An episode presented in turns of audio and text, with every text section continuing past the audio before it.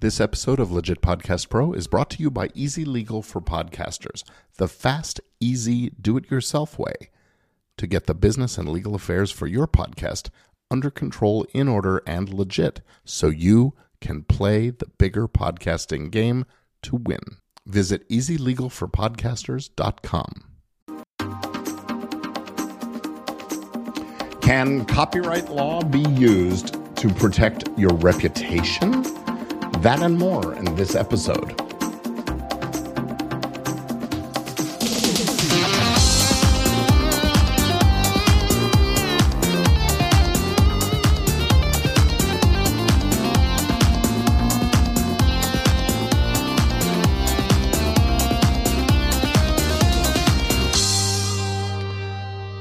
Hello, hello, and welcome to Legit Podcast Pro.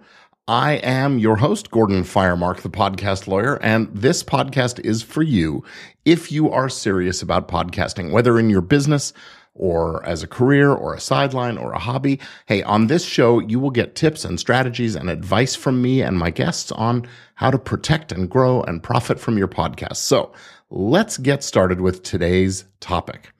I hear a lot of creators, podcasters, YouTubers complaining about copyright law and how it stifles their creativity, how it's just the big companies cashing in and making it harder for the creative community to do their thing since getting permission is so hard or expensive or whatever. And because the takedown notices and the, and the blocking access and the demonetization and, and all of those kinds of things get in the way. And I have my own issues with that kind of thinking. But that's really not what today's session is all about. No, today it's about you and your copyright and how you can use your copyright to protect not just your work, but really asking the question, how can copyright law protect your reputation? Now, I know it seems like kind of an odd idea, doesn't it? After all, reputation issues are usually handled with privacy law or the law of defamation, libel, or slander. But not long ago, I had a call from a YouTube podcaster whose reputation is being tarnished by one of her former guests. And after she explained what's been happening, I thought about this a little bit and I recommended using a little slice of copyright law to do the heavy lifting to protect herself. And the best thing is that she was really able to do most of this for herself. She didn't need to pay me to do anything more than give her a little advice and get her pointed in the right direction. Here's what happened. She has this guest come on her show, and it's a terrific interview. They have a good time. They get into some meaty issues, and the pod- podcaster publishes the episode. And um, sometime later, the podcaster discovers that this guest has downloaded the video of the episode, taken a few short excerpts, and added some material to them, changing the medium, changing the message fundamentally in a way that the podcaster feels is damaging to her image and her reputation. And some of the juxtapositions that were made, some of the way that the out of context editing was done, harming her reputation. So what can you do about it in that situation? So I analyzed the situation pretty extensively. And, you know, look, the changes that were made were mainly about the context of the things that were actually being said, but not, not actually changing the actual word. It wasn't like a deep fake or something like that. But this guest had superimposed these images. He had used quotes and, and uh, things like that from the episode to advance his own agenda. And he had done it all without the podcaster's permission. So yes, there are some privacy concerns um, over this. Uh, what the, what this guest was using uh, of the podcaster's name and voice and likeness, and yes, in some states there would be the right of publicity as well, which governs the the way you can use a person's name, image, likeness, and those kinds of things. But those cases, those kinds of cases, are really really difficult to win. The First Amendment, freedom of speech really, really powerful and strong here.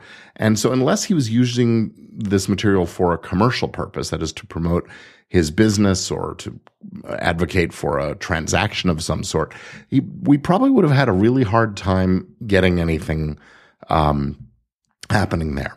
And the same is true, yeah, for the right of publicity, which really only exists in some states.